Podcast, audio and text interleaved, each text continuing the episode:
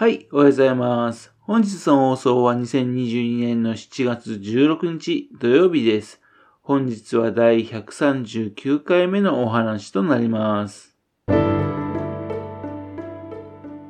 のチャンネルは福島県郡山市在住の特撮アニメ漫画大好き親父のぴょん吉が響きになったことをダラダラと話をしていくという番組です。そんな親父の一言を気になりまして、もしもあなたの心に何かが残ってしまったらごめんなさい。笑いがなかったんです。不幸にもこの番組に興味を持ってしまったら、ぜひ今後もごひいきのほどよろしくお願いいたします。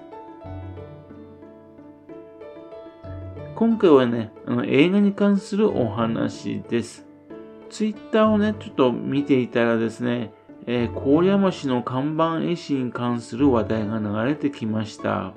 50年ぶりにね、新作映画の絵を描きましたというものでした。つぶやかれたと言ってもですね、もう10ヶ月以上前につぶやかれたものなんですね。それを読んでね、そうそう、郡山市に看板絵師の方がいたんだよね。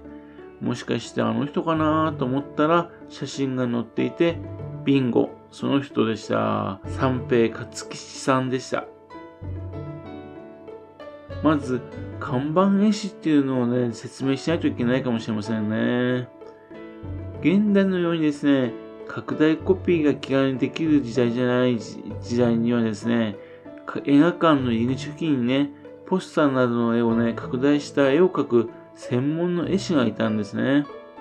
描いた絵はですね、上映が終わると、捨てられるわけですからね、そんなに丁寧に描くこともできないし、当時娯楽は映画だったから、上演される作品数も多くてね、週に何作も書かなきゃいけないっていうね、時間的なノルマもあったみたいですね。というわけで、えー、残ることがないアートなんですね。映画産業がね、規模が小さくなっていくに従ってですね、そのように、え、入り口にね、絵を飾るってこともなくなってしまいまして、その人たちはね、だんだんと消えていったわけです。自分があの、記憶がある50年ぐらい前にね、ギリギリあの看板絵をね、見ることができたんですね。それがですね、あの、平田村の廃校したあの小学校の跡地を使ってですね、ミュージアムシネマっていう美術館みたいのがあったんですよ。古い文庫の一角をね、映画関係の博物館、ね、残りの部分をね、自分のアトリエ、さらにもう一部をですね、地域の人たちが使う古民家みたいな感じ。そういう風にして使っているところだったんですね。かなりですね、平田村でもですね、偏僻なところにあったんでね、案内看板がね、あちこちにあったんですが、それがないとね、たどり着くのは難しそうなところでした。入り口を入るとね、巨大な映写機がありまして、うん、すごいなーって感じでしたね。もらった映写機だったそうです。そしてその周辺にはですね、その館長さんっていうんですかね、その方が描いた絵がずらーっと並んでいたんですね。奥の方からですね、館長さんが出てきましてね、いろいろとお話しすることができたんですよ。それが三平勝吉さんだったんですね。ペインターネームは前の内光春さんというそうです。これらの飾ってある絵は当然映画館に実際に掲げたもんだなそうですね。新たに書き直したもんだというんですね。仕事じゃないのにね、書かれたっていうのはすごいなぁと思ったんですね。で、その映写機とですね、自作の絵がね、ある部屋を通り過ぎますとね、奥の方にはね、懐かしい雰囲気するものね、いろいろと展示されていたんですね。古い映画のポスターとかね、チラシだとか、あるいは古い雑誌だとか、本だとか、そういったのが並んでありました。中でも個人的にすごいなと思ったのはですね、三平さんが撮影した多数の映画館の写真なんですよ。それがですね、郡山市の映画館なんですね。自分も見たことがない映画館が多数映っていたんです。これは何かと思ったらですね、看板を掲げた時ですね、仕事としてそれを記録として写真で撮っていたっていうんですね。というわけで、郡山周辺の映画館、それからその映画館の周辺の様子がね、わかる非常に貴重な資料だったんですね。これは貴重ですね。なぜこれ郡山市じゃなくて平田村でやってるんですか？と質問したらですね、郡山市はですね、こういうのを展示できるスペースがないって言うんですね。ここも借りているんだけどもね。でもあの、ね、地域の人たちも使うんで、非常にちょっと使いづらいと。もっといいところがあればね、そちらに移動して展示したいんだけどもなという話だったんですね。三平さんはですね、1942年の12月生まれだそうです。中学校を卒業するとですね、郡山市の絵看板のね、会社に入社したそうなんですね。で、18歳の時にですね、の看板を書くデビューをするそうなんですね。そのデビュー作が山城慎吾さんのデビュー作であった風小僧だったそうです。1960年代のね、郡山はですね、東北で最大のスクリーンの日活直営の日本劇場だとかね、10巻以上の映画館があったそうなんです。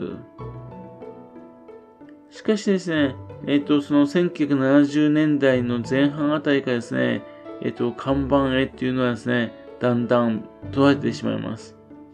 簡単にね、大きな、うん、印刷することができるようになったっていうのもあるでしょうし、またあと、そういうふうに大きな絵を飾るっていう習慣もなくなっちゃったからですよね。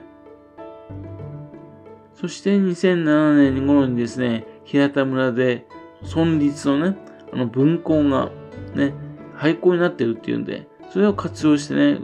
公募があったらしいんで、それに応募して、それに、えっ、と、採用されまして、ミュージカルシネマっていうのを立ち上げたってことだったんですね。というわけで、自分が訪れたのはもう15年以上前の話です。その後訪れようとした時ではですね、うん、ミュージアム、シネマなくなってたんですね。2011年にね、東日本大震災でかなり分校に被害があったみたいなんですね。そのためですね、閉鎖せざるを得なくなっちゃったそうなんですよ。それでどうしてんのかなーとずっと思ってたんですね。その後ですもう郡山市にね、アトリエ兼自宅を借りて、コツコツと作品作りを続けていたそうなんですね。ところがですね、再び不幸が訪れたみたいなんです。2019年10月の阿武隈川の決壊なんですね。これによってですね、えっと、貯めていたパンフレット、ポスター、映画資料、ね、それと書き溜めていた絵看板、ね、それもみんな泥の中に入ってしまったっていうんですね。非常に落ち込んでいたんだそうです。で、2020年の10月にですね、友人に誘われて、会津美里町のね、えー、新富座、そこが復活しているっていうのね、えー、気分話にっていうんで見学しに行ったそうなんですね。で、12月にですね、その新富座のね、イベント用にですね、看板絵を描いたところですね、非常に好評だったと。で、それで新富座との交流が生まれて、えー、郡山市のね、アトリエにもですね、そちらの方の映画ファンが訪れるようになったそうなんですね。それからですね、南相馬の朝日座。この間あの映画にもなりましたね。あその舞台になった朝日座。それと、元宮市の元宮映画劇場。それから、会津美里町の新富座。その3巻を巡るバスツアーっていうのができましてね。で、それで映画関係の人たちともつながりできて、今回ですね、新作映画の看板絵、ね、それを書いてみようと思って書いたっていうことらしいんですね。それがニュースとなってツイッターで流れてきたっていうわけなんです。自分知らなかったですけどね、いろいろとね、えっ、と、悲しいことがあったみたいですね。それでもね、前向きにいろいろとね、活動を始めたっていうみたいで、非常に良かったです。